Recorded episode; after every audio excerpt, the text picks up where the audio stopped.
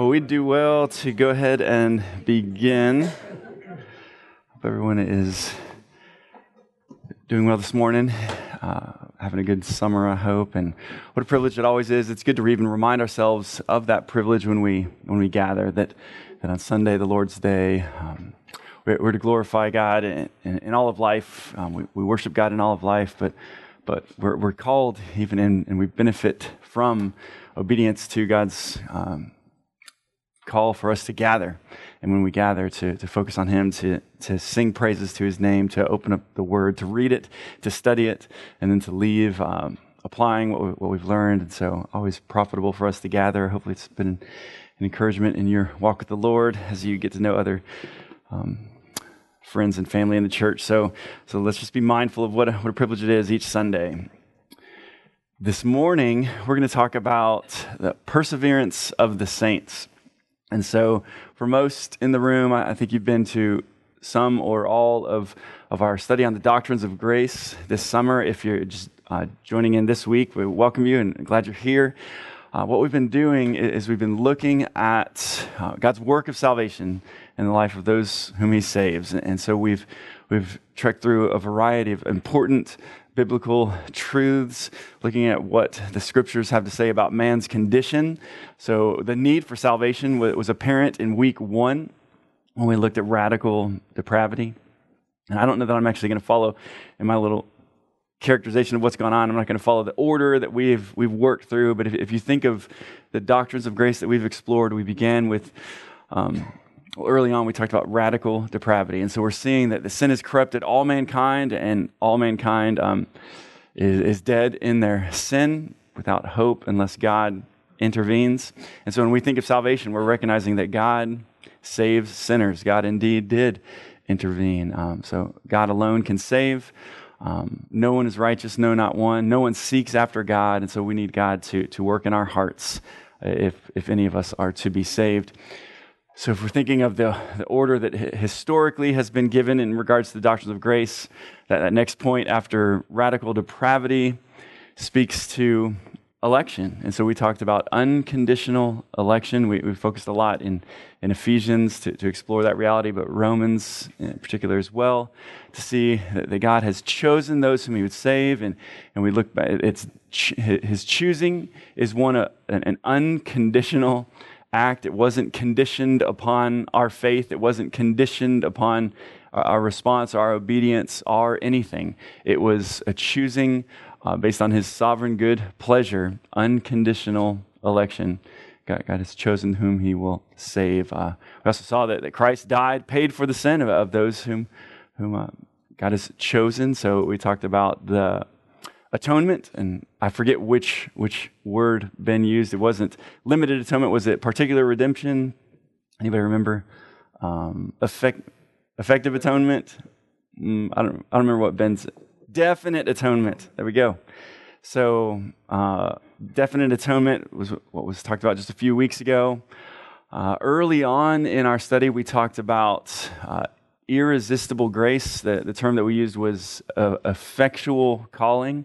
That we, we definitely recognize throughout the scriptures that the gospel goes out to the world. This gospel call.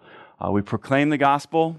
Many resist that call, and, and others respond rightly to the call to uh, believe on, on the Lord Jesus Christ, repent of sin, and turn to Christ. So there's this gospel call that goes out in a general way, but but um, those whom the Father draws come. And so that's what we're talking about when we're saying effectual call. Like no one can resist God's will. So those who God chooses to save, he, he draws them, and we'll even be in one of these passages this morning.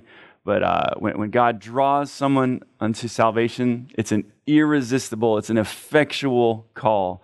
Uh, they respond based on God's call. And so that's what we talked about with effectual call or irresistible grace. Uh, this morning, we're going to talk about that last letter in, in, that acronym that we have just destroyed. Uh, TULIP has now become nowhere close to that, but, but it does finish with the letter P. So uh, we're going to talk about the perseverance of the saints. If I was going to be particularly picky, or uh, parsnickety, um, I could say the preservation of the saints. Uh, honestly, it deals with both. When we talk about the doctrine of the perseverance of the saints, we're talking about primarily God's preservation of the saints. But all those who, uh, who God saves, He preserves unto the end. And those whom He, in light of His preserving those whom He saves, they will persevere. So as we talk about the perseverance of the saints, we're looking at what, what the work that God is doing in those whom He saves. He preserves them to the end. Uh, and in light of God's preservation, all genuine believers persevere unto the end. So, so I think it's fine. It, it's helpful to think perseverance as long as we're mindful of, of we're talking about what God is doing. And, and the work that God is doing is a work of preservation. And the work that God does in preserving us produces in us a perseverance. We persevere unto the end. So there are a lot of verses that we're going to look at this morning and make some comments on those texts as we walk through. But we want to look at both the promises of preservation that are throughout, where it will primarily be in the New Testament this morning, but I do even want to look at just the promises of the new covenant uh, given in the Old Testament, seeing that work of preservation that God will do. So we'll talk about the promises of preservation, and then we'll look at a variety of calls to perseverance. So we're going to look at both, both of those aspects of the perseverance of the saints God's promises of preservation and God's call to persevere that is given to the saints. And then hopefully clarify a few misconceptions. What is not meant by perseverance? That'll conclude our time. So let me begin in prayer, and then we'll start with the definition and then walk through these texts that you have on your handout. Let's pray. Heavenly Father, we thank you and praise you for this morning. As we gather as the people of God, we're mindful that, that uh, you receive all the glory. You're worthy of our praise, and you receive all the glory for the work that you're doing in our lives. God, you save sinners, you delight in saving. You are glorified through saving. You're glorified because it's a work that you do, and uh, you do it from beginning to end as we think of that, that calling from, from eternity past. And then we'll be mindful this morning of, of that preservation that, that goes, goes on into eternity in the future. That, that work of salvation you do is from everlasting to everlasting. You, you called us before the foundation of the world and you preserve us unto the end. And so we, we delight in that truth. Help us to understand it. Uh, I pray that it would be a source of comfort for all of this of, of us this morning. I pray it would prompt us to evangelize the lost, to, to plead with family and friends, to trust in Christ. Pray it would even be a source of motivation in the life of a believer to pursue holiness, as we even note warnings given to, to those who, who fall away. And God, I pray that it would be a, a source of um, conviction for, for any who might claim to know Christ and have never trusted in Christ. And so I pray that it might compel many to, to believe on the Lord Jesus Christ. So be glorified this morning as we, as we study these truths. We love you. It's in Jesus' name we pray. Amen. Okay, perseverance of the saints. Let's start with a definition. Uh, the bulk of our time will be in the scriptures. This, this first point is uh, commentary upon the scriptures. So this is not a inerrant statement here. This is actually from the Westminster Confession of Faith. It's an attempt that would have been made by these Westminster divines to, to define what we're talking about when we start talking about perseverance of the saints. And so you have it in front of you. What is the perseverance of the saints? Here's the definition from, from Westminster They whom God has accepted in his beloved, effectually called and sanctified by his Spirit, can neither totally nor finally fall away from the state of grace, but shall certainly persevere therein to the end and be eternally saved. So you just kind of look carefully at that definition, you're seeing who we're talking about at the beginning of this definition. We're talking about genuine believers, those who God has demonstrated his love upon, who he has effectually called, um, who are being sanctified in the Spirit. Uh, those those are who are in Christ, accepted in the in His beloved. Says genuine believers. Those genuine believers can neither totally nor finally fall away. Uh, that's helpful. We'll, we'll get to this in a minute when we're talking about what we do not intend to communicate when we talk about perseverance. We are not talking about sinlessness. We're not talking about perfection. And so, even in this definition where, where these Westminster divines are, are articulating, it, we're not talking about, we are talking about someone who will not totally or finally fall away from the state of grace, but they certainly are recognizing and, and will speak to the realities that, that sin still remains. Uh, we're no longer, you know, slaves to sin, but, but um, the flesh continues to wreak havoc in in our lives the, between the flesh, the devil, the world. You know, sin still remains in the life of a believer. But a genuine believer will not never finally or, or totally fall away from the state of grace, but shall certainly persevere therein to the end and be eternally saved. So those this is what we'll get to in a minute too. We'll go back to this golden chain of salvation, recognizing that all who, who God has called will ultimately be glorified. So, perseverance of the saints certainly falls in on that understanding of this golden chain of salvation that everyone who God effectually calls will ultimately be glorified because all whom he calls will persevere unto the end. Perseverance of the saints. So, what this is communicating, and, and honestly, if you start thinking about these five points that the tulip that we've been talking about, if, if some of them are more controversial than others, I would submit that, uh, that this perseverance of the saints is one that, that many uh, that would uh, describe themselves as well, not convinced of, of, the doctrines of grace, but might fall into a camp of, being, um, of Arminian teaching. Many desire to still cling to um, eternal security. You know, once saved, always saved that you can't lose your salvation. I mean, that's something that you're going to have a lot of people agreeing on, even if they don't agree with, with all that we've talked about in the doctrines of grace. But it's worth noting that that was, that was not what that was not the case when, when the, these canons of Dort were, were worked out. In fact, let me, if you remember the canons of Dort, when, if, if our English tulip, you know, that's 100 something years old, some guy, a man's attempt to kind of like characterize the canons of Dort. The canons of Dort back in the 17th century are a response to the remonstrance. And so that the remonstrance would have been individuals who'd been kind of taught under Jacob Arminius. They, they were not happy with the direction of theology. Uh, they, they, they were convinced more by Arminius than they were by the um, majority of others that were, were teaching the, the doctrines of grace. And so they, they presented the, this remonstrance, uh, communicating what, what they disagreed with in regards to the doctrines of grace, what we would know as the doctrines of grace. And, and this particular issue was one that they were not settled on yet. Uh, and I think that's kind of fascinating to, to realize some of these other things they were persuaded, they were convinced, they were sure that, uh, they, that they disagreed with unconditional election that they disagreed with limited atonement, irresistible grace. But um, the, the issue of, of whether or not you could lose your salvation, they were not settled on it. Let me quote from the remonstrance. This is 1610, okay?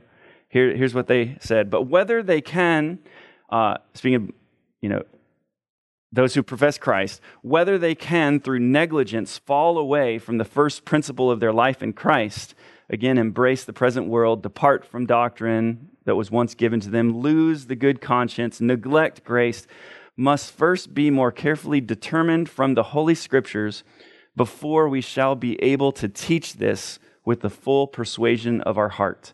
Uh, you don't have in front of you, and it's kind of wordy, but realize at the very end they're saying whether or not somebody can fall away, they say, uh, we, before we can teach that with full persuasion, um, well, we're just not there yet. We can't teach that with full persuasion that, that people can fall away from the faith. That's 1610.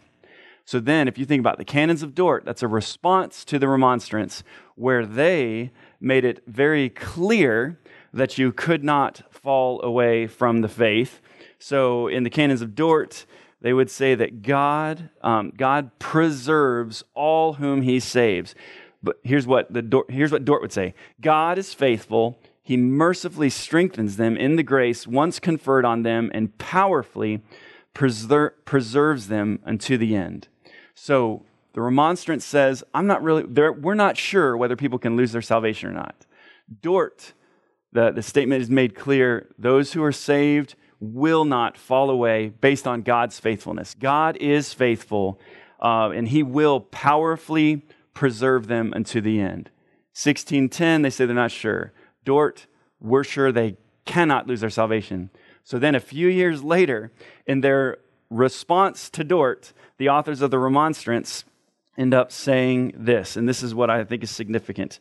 Uh, after they, they read Dort's response, they say, True believers can fall from true faith. um, true believers can persevere in shameful and atrocious deeds and finally fall and perish.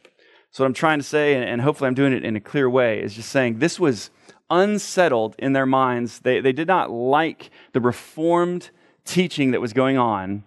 And so in 1610, when they are try, seeking to refute the reformed teaching that is dominating um, the, this, the institutions and the churches, they say, We're a little uncomfortable with this, like, uh, perseverance of the saints. We're not sure if people can fall away or not. So then Dort says, You cannot, genuine believers cannot fall away. And so then their response in 1618 is saying, actually, now we are convinced otherwise. We disagree with you fully. True believers can fall away. So, so realize that just classic Arminianism is saying genuine believers can lose their salvation.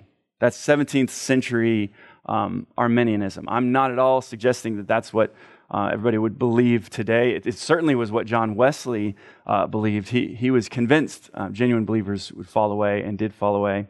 And, and so he, he held to um, that people could lose their salvation. So, uh, Reformed teaching, though, holy perseverance of the saints, is making it clear that those whom God saves will persevere into the end. That's what we're going to look at uh, as we look at these texts. So, so let's let's do so. Let's um Let's go straight into these key texts. We're going to begin with the promises of preservation. You have in front of you uh, John 6 as your first passage. Write down just a couple passages real quick that I didn't put in that um, section. I do want to read several verses in addition to what you have in front of you. Just even realize that this promise of this everlasting covenant, the new covenant, promises that are given in the Old Testament. Jeremiah 32 40. Listen carefully to what is, what is said here. Jeremiah 32 40 says, I will make with them an everlasting covenant that I will not turn away from doing good to them. And I will put the fear of me in their hearts that they may not turn from me. So, just some key words in that text, Jeremiah 32 40, say God is saying what he will do God saying, I will make an everlasting covenant. I will not turn away. Uh, they may not turn from me. That's what we're seeing in, in Jeremiah 32 40. Both this, they will not turn away, they're going to persevere. Uh, I, that, uh, I will not turn away preservation. They may not turn perseverance, right? So you see them both. Jeremiah 32 40. Okay, next. Uh, John 3:16, probably a familiar verse, right? Think of think of phrase that is throughout the New Testament when we're talking about salvation. That, that's right there in John 3:16. For God so loved the world that he gave his only son that whoever believes in him should not perish but have eternal life. And so you're thinking of the countless, well, you could count them, the, the many examples in the New Testament of where salvation is described as eternal life. You know, this is life that is everlasting. It is not life that is experienced temporarily and then potentially lost. those who are saved are granted eternal life. And so you cannot lose that which is everlasting. It's not something that is experienced in a temporal way, it is something that is everlasting. Uh, those who are saved receive eternal life. And so just John 3.16, and, and we'll, we'll have other examples here in the text, but just realize that every time you see that in the New Testament, uh, with salvation described as eternal life, we're just mindful of the fact that when God saves, he saves us unto eternal life. And we have great confidence in that, that, that we cannot lose that which is eternal. Now, you do have um, John 6 noted in front of you, and, and I, in the next few weeks, we're going to spend, Charlie will be with us spending a good bit of time in the Gospel of John. But John 6, uh, I would turn there. This is, uh, if you're able to, I, I, turn to most of these passages, um, and I'll try and track through them in, in a time, timely way. But John 6, 37 through 40, all that the Father gives me will come to me. Just a review real quick, if you, were, if you were to put that statement under one of these categories that we've talked about in the doctrines of grace, what, are we, uh, what is being appealed to here? All that the Father gives me will come to me. Yeah, yeah, so you're really seeing that effectual call, this irresistible grace. All that the Father gives will come. And whoever comes to me, I will never cast out. So everyone who comes will never be cast out. John 6 37. Verse 38 For I have come down from heaven not to do my own will, but the will of him who sent me.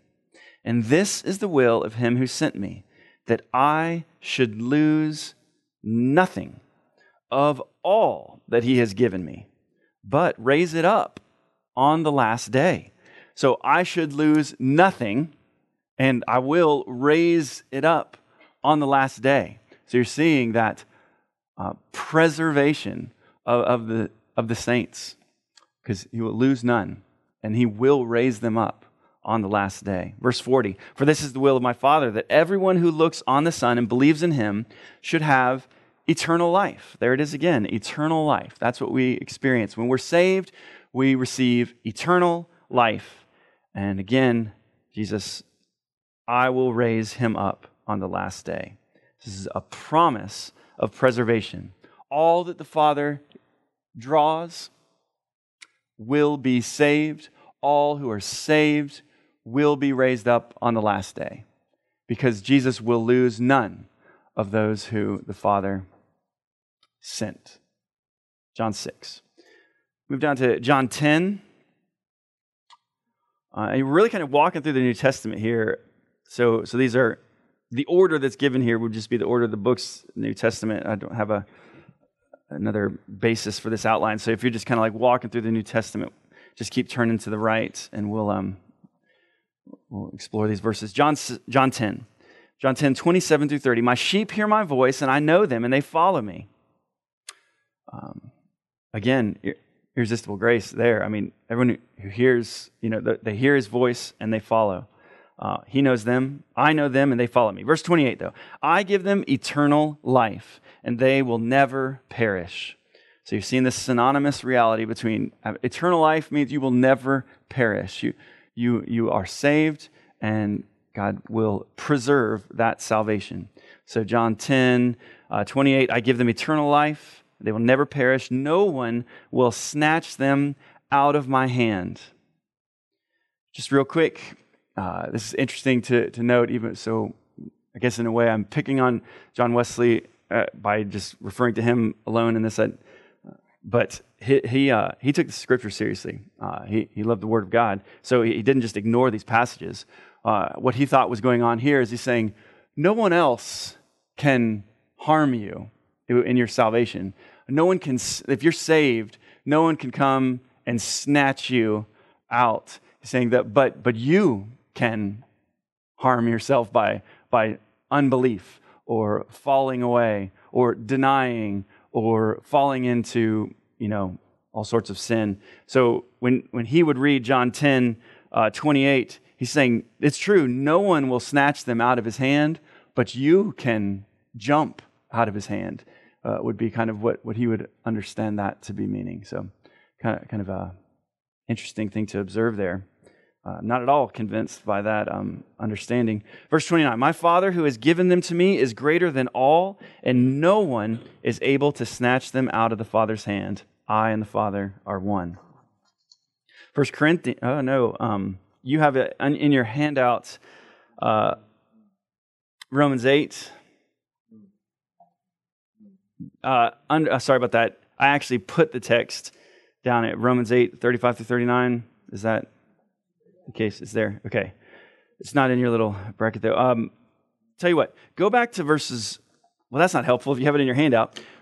We've spent so much time in, in Romans 8, 29 and 30. We, that's that golden chain, right? So that realize that's what's happening. When you're looking in your handout and it says, you know, we're, we're jumping in in verse 35, remember what had just happened, eh, what Paul had just been instructing the Romans in uh, when, he, when he's saying in verses 29 and 30 that this golden chain, that all who he foreknew, he predestined. Uh, all that are predestined, he called. All whom, he, all whom he called, he also justified. Those whom he justified, he also glorified. So that's that golden chain of salvation right there, just a few verses earlier. And then in Romans 8, 35 through 39, um, could I get so, Doug? Would you would you read that for us? Romans 8, 35 through 39. Who shall separate us from the love of Christ? Shall tribulation, or distress, or persecution, or famine, or nakedness, or danger, or sword? As it is written, For your sake we are being killed all the day long. We are regarded as sheep to be slaughtered. No, in all these things we are more than conquerors through him who loved us. For I am sure that neither death, nor life, nor angels, nor rulers, nor things present, nor things to come, nor powers, nor height, nor depth, nor anything else in all creation will be able to separate us from the love of God in Christ Jesus our Lord. Thank you for reading that. Um, if you're just thinking of this category, uh, I've said promises of preservation. So then when you look at these promises in Romans 8, the, the real comfort that, that informs every believer to know that nothing can separate us from the love of God. So if you think Romans 8, 28 through 30, and you're thinking that love of God that has been poured out on all who he foreknew, because all who he foreknew will be glorified. And, and, so then what is being expounded upon just a few verses later is saying that that love that has been demonstrated on all whom he saves, nothing can separate us from the love of God. This would be an interesting cross reference, even to confront that, that point I was making just a minute ago about saying, well, others might be able to snatch you out, but, but you can jump out of the Father's love. Well, look at Romans 8 when it's saying, nor anything else in all creation. That's you. You know, you're a created being. So it's not just others can't harm you in your uh, status with God. It's that you can't harm you in, in your status with God. Nothing in all of creation will be able to separate us from the love of God in Christ Jesus our Lord. Uh, it's often pointed out to us when we're talking about salvation, you know, that, that if we, uh, I think even it's quoted, MacArthur often would say, you know, if, if I was able to lose my salvation, I would. Uh, I think that's a helpful point to, to recognize. Romans 8 37 uh, is saying you're more than conquerors. That's the perseverance. Romans 8 39 is saying you're not able to lose your salvation because nothing in all of creation, including yourself, will be able to separate you from the love of God. Um, I wonder if I can find it here. Uh, I can. Uh, in, in Dort, they, they said a similar thing. This was uh, article one of, of one of their points. I'm sure that's really helpful to you in your documentation here. But they said, uh, in regards to the ability to, to lose um, salvation, mm, no, I'm not going to be able. They say the same thing. They just say, uh, with respect to themselves, this not only easily could happen, referring to losing salvation. If, if losing your salvation was possible, in Dort, they're saying, with respect to, to this, not, this is not only easily something that could happen, but also undoubtedly would happen. If it was possible, it not only easily would happen, losing your salvation, but it, it it necessarily would. It undoubtedly would. If it's up, if it's up to you, it's, it's not a good scenario. So it, it's up to God. God's the one who preserves. And so Romans 8 is reminding us of that. We are more than conquerors. That's talking about our, our perseverance.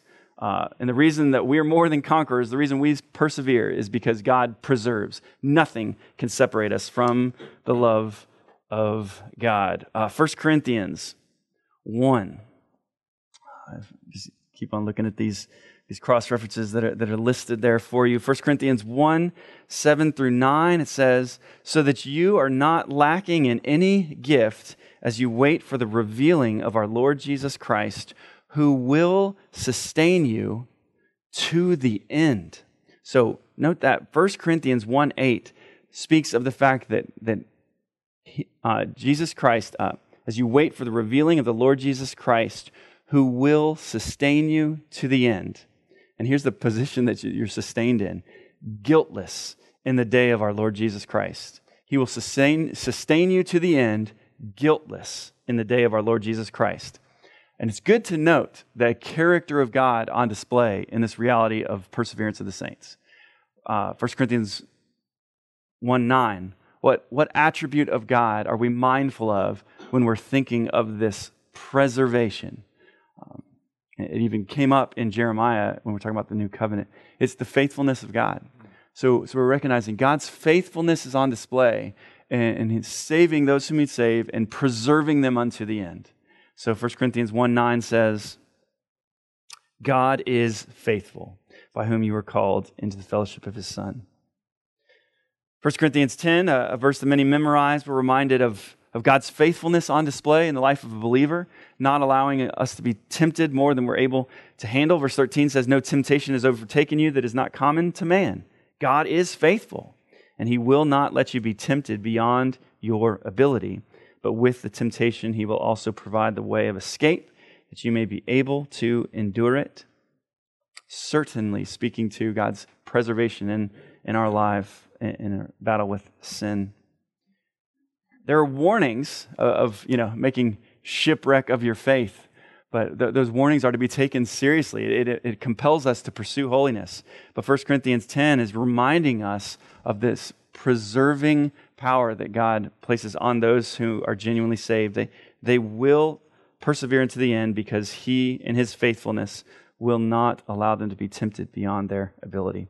2 Corinthians 4 Verse 14 says, knowing that he who raised the Lord Jesus will also raise, will raise us also with Jesus and bring us with you into his presence. A promise that we know those who are saved will be brought into his presence. He will raise us with Jesus. Ephesians 1, we've been there quite a bit in our study. If you're thinking of, of that calling that is placed on all who God saves from eternity past. In verse 13, then it says, And in him you also, when you heard the word of truth, the gospel of your salvation, and believed in him, were sealed with the promise of the Holy Spirit. Language is helpful to think uh, God has sealed us in the Holy Spirit, uh, who is the guarantee of our inheritance. I mean, all these are such key words until we acquire possession of it to the praise of his glory. So, just real quickly, recognizing if, if it's God who's doing this preservation, that's, that's why it's to God alone be the glory. So, it's not like, man, I'm awesome for persevering into the end. No, no, no. Ephesians 1 is saying God is awesome. God is the one who has preserved you unto the end. So, it's to his praise alone, to the praise of his glory. Uh, he has sealed you with the promised Holy Spirit. And in being sealed, uh, it's this guarantee of inheritance that we will acquire possession of it, possession of eternal life. On and on we could go. Tell you what, um, I'm glad you have those, those verses in front of you because you can look at them later, but, but Philippians on down through Jude, uh, all of those texts just continue to remind us of the preserving work that God does in the life of every genuine believer. So, 1 Thessalonians 5 talks about being kept blameless at the coming of the Lord Jesus Christ. Uh, and, and then it speaks to his faithfulness, saying, He who called you is faithful, he will surely do it. So we just know God is surely going to do this work of, of, of keeping us sealing us uh, unto the end. He will surely do it. Um, Hebrews 9 speaks of this the securing of eternal redemption. I mean, it is a secure thing, it is a sure thing. Um, those who are called may receive the eternal inheritance. That's what Hebrews 9 talks about. First Peter, we were just there uh, not all that long ago on Sunday morning talking about this imperishable inheritance. Um, God's power guarding us for salvation, ready to be revealed. On and on these texts go, just speaking of God preserves us to the end. Let, us just, um, this is going to be our benediction today at the end of the service. So let's, let's finish this section of promises of preservation with just looking at Jude. Real quick, if you, if you turn there quickly, you'll see at the very beginning of this letter, the addressees who, who Jude is writing to, he says, To those who are called, beloved in God the Father, and kept for Jesus Christ. It's good just to remember these, these words that describe us. Uh, those who are called are those who are being kept. You know, kept. Gospel of John, uh, no one can snatch them away, right? They're, they're being kept for Jesus Christ. And then at the end of Jude, but what we'll read to conclude our service is now to him who is able to keep you from stumbling and to present you blameless before the presence of his glory with great joy. To the only God, our Savior, through Jesus Christ our Lord, be glory, majesty, dominion, and authority before all time and now and forever. So we're talking about uh, God the Father is, has kept, kept us in Jesus Christ. And he's able, he's all powerful. So now to him who is able to keep you from stumbling and to present you blameless. Uh, again, that Romans 8 reality nothing in all creation will be able to separate us from the love of God in Christ Jesus our Lord. So then, in your handout, that what we're, we're saying is there are numerous promises of preservation, and that's what we're talking about in the perseverance of the saints. The other side of the coin here, in this work, God preserves so that, and, and in light of God's preservation of us, we persevere unto the end. And so, with both of these categories, I could put more verses. You'll notice I didn't put nearly as many here, but we could have put more. But, but there are calls to perseverance that go out throughout the scriptures when, they're, when the, whether it's Paul or others who are writing believers. Believers are given this call to persevere. It's not just saying you once saved, always saved. And so because uh, that's a true statement once saved, always saved. But, but we're recognizing that those whom God saves, you are given this command to persevere. So God is going to preserve you, but there's still emphasis given in the scriptures of those whom God has preserved. We are called to persevere. It's going to be the fruit of salvation. It's not the root, it's not works righteousness, but perseverance demonstrates that pre- preserving work that God has done. So uh, we'll look at look at several verses real quick, just on this call to perseverance. Uh, turn to Matthew chapter 10, Matthew 10, 22. Verse 22, Matthew 10, you will be hated by all for my name's sake, but the one who endures to the end will be saved. This falls right in line with what we're talking about. Uh, this is not at all negating the, the reality that God preserves us into the end. You don't read Matthew 10 22 and say, oh man, it's saying we can lose our salvation. Um, that's not a necessary um, understanding of verse 22. The, the reality here is the one who endures to the end will be saved because the one who endures to the end is the one whom God has been who, who God called, the one who God saves, the one who God preserves. And, and the one who God preserves will persevere unto the end. So Matthew 10 22 is saying, the one who endures to the end will be saved. Um, similar uh, warning, uh, a call to perseverance is given in Romans chapter 11. Romans 11 22.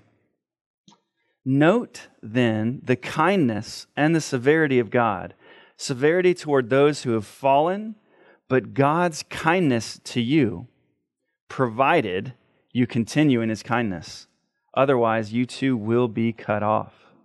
This is a sincere, genuine warning given. Uh, and this is saying God's kindness to you is evident. Uh, note the kindness, note the severity of God. Severity, that's what is being poured out on those who are not saved. What does it say? Uh, severity toward those who have fallen. It says, but God's kindness to you, provided that you don't fall away. So again, we're just saying evidence of a genuine believer is perseverance into the end. God's kindness on those who are genuinely saved, uh, because those who fall away are, are those who were never saved. And where do I get that? Well, that's that's the next verse that's that's on your handout. Um, 1 John 2. The, the text is actually there for you in the handout. I mean, what are we to do uh, with, with this? This is something that we, we experience with, with those who we love. This is a, this is a, a hard truth, but it, it's truth that helps us understand confusing realities, confusing circumstances. Look at 1 John 2. Uh, you know, individuals that would have identified themselves with the church. And John is and, and they've, they've abandoned the faith. They're promoting false doctrine. Um, what, whatever the circumstance, 1 John 2, it says, They went out from us, but they were not of us. For if they had been of us, they would have continued with us. But they went out that it might become plain that they all are not of us. So 1 John 2:19 is just so clarifying as it is painful to, to recognize that those who, who fall away from the faith, um, finally, you know, you know, uh, they, uh, they were never of us. It's not that they lost their salvation, it's that they never had salvation. They went out because they were not of us. That's 1 John 2 19. Okay, so so we could go other places to, to point to the importance of perseverance. We could even go other places to speak to the, um, the, the reality of these promises of preservation. But we'll just use those verses to point out uh, perseverance of the Spa- uh, perseverance of the saints. Excuse me, speaks to uh, God's preserving work and, and man's uh, perseverance in light of that preservation that God uh, pours out in our lives. So that's what we mean. What do we not mean? just real quickly, uh, we don't mean sinless perfection. So, what does it mean to persevere? Well, it doesn't mean that, that we don't sin anymore. And, and, and you know that, that section in 1 John 1, uh, where we're seeing both this balance between battling sin, taking sin seriously, but also this reality that, that sin still remains in the life of a believer. So 1 John 1 8, the, the call is if we say we have no sin, we deceive ourselves. So if you deny the reality of sin in your life, I mean, you're, you're calling God a liar. You're saying, I'm, uh, you're, you're denying a reality. If we say we have no sin, we deceive ourselves, and the truth is not in us. So our right response is not, not to deny that we're sinners, it's to confess our sins, and God is faithful to forgive us of our sins. So if we say we have not sinned, we make him a liar. His word is not in us. So, okay, then sin's not that big a deal, right? Like if, if sin remains, all we, we confess our sin. Uh, no, look at chapter 2, verse 1. Here's what John's writing this. Uh, if you say you're without sin, you're deceiving yourself.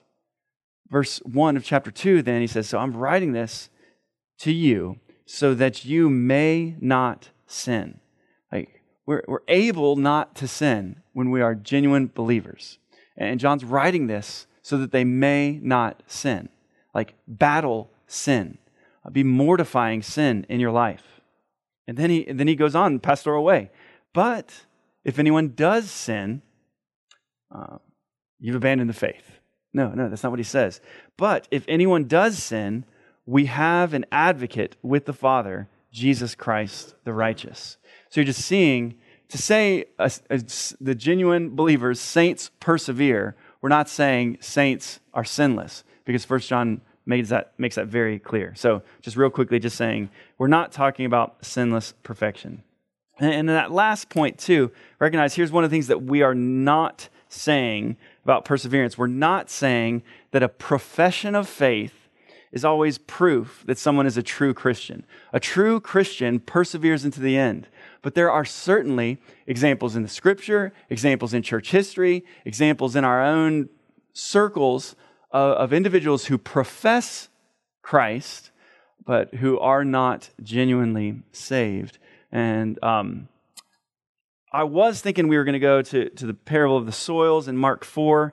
Uh, you might just want to read that again later just to, to re- be reminded of these varying responses to the gospel, where some of the responses are an immediate, apparent right response, but quickly fades away. Uh, it's only that, that final soil that's representative of genuine conversion. Look, look at that passage later in Mark 4, but, but we'll just use Matthew 7. This is an, uh, another text in the scripture that reminds us that a profession of faith um, is not always proof that someone is a true Christian. So, Matthew 7, 21 through 23. Not everyone who says to me, Lord, Lord, will enter the kingdom of heaven, but the one who does the will of my Father who is in heaven. On that day, many will say to me, Lord, Lord, did we not prophesy in your name, and cast out demons in your name, and do many mighty works in your name? And then will I declare to them, I never knew you. Depart from me, you workers of lawlessness. So we do recognize that, that there are those who would profess the name of Christ, but who are not genuinely saved. So we ought to be grieved by that and troubled by that and compelled to evangelize in light of that. But we ought not be confused or surprised by, by that, that, that individuals that, that professed faith fell away.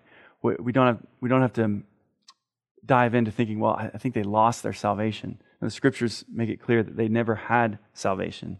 And so, so we pray for them and we plead with them to turn to Christ. But it, shouldn't surprise us when that happens. A profession of faith is not always proof that someone is a true Christian.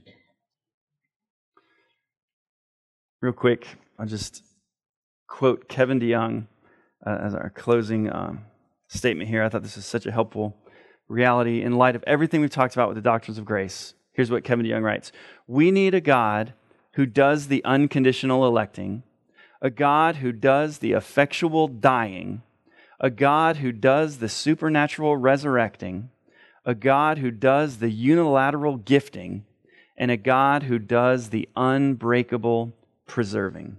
That's the grace we need. That's the God we worship. Um, I think that's so helpful with this unbreakable preserving. Uh, we need that just as much as we need that unconditional electing, effectual dying, supernatural resurrecting, unilateral gifting. We need an unbreakable preserving. Because if we could lose our salvation, we would. So we need God to preserve us unto the end. And praise God that, that neither death nor life, nor angels nor rulers, nor things present, nor things to come, nor powers, nor height, nor depth, nor anything else in all creation will be able to separate us from the love of God in Christ Jesus our Lord. Amen. Let's pray. Heavenly Father, we thank you for these truths. God, we thank you for the work of salvation you do in the hearts of your children. God, may we just delight in this. May, may we give you all the praise and glory for this. Uh, may we go forth proclaiming the gospel to the world, pleading with, uh, with those uh, who hear this message to respond rightly to the gospel, to repent of sin and turn to Christ. And we pray for such conversions to take place in our families, in, um, in our, in, in our workplaces, in our neighborhoods, and all the different conversations we have with individuals as we share the gospel. Uh, God, be glorified through saving sinners and preserving them into the end. I love you. It's in Jesus' name we pray. Amen.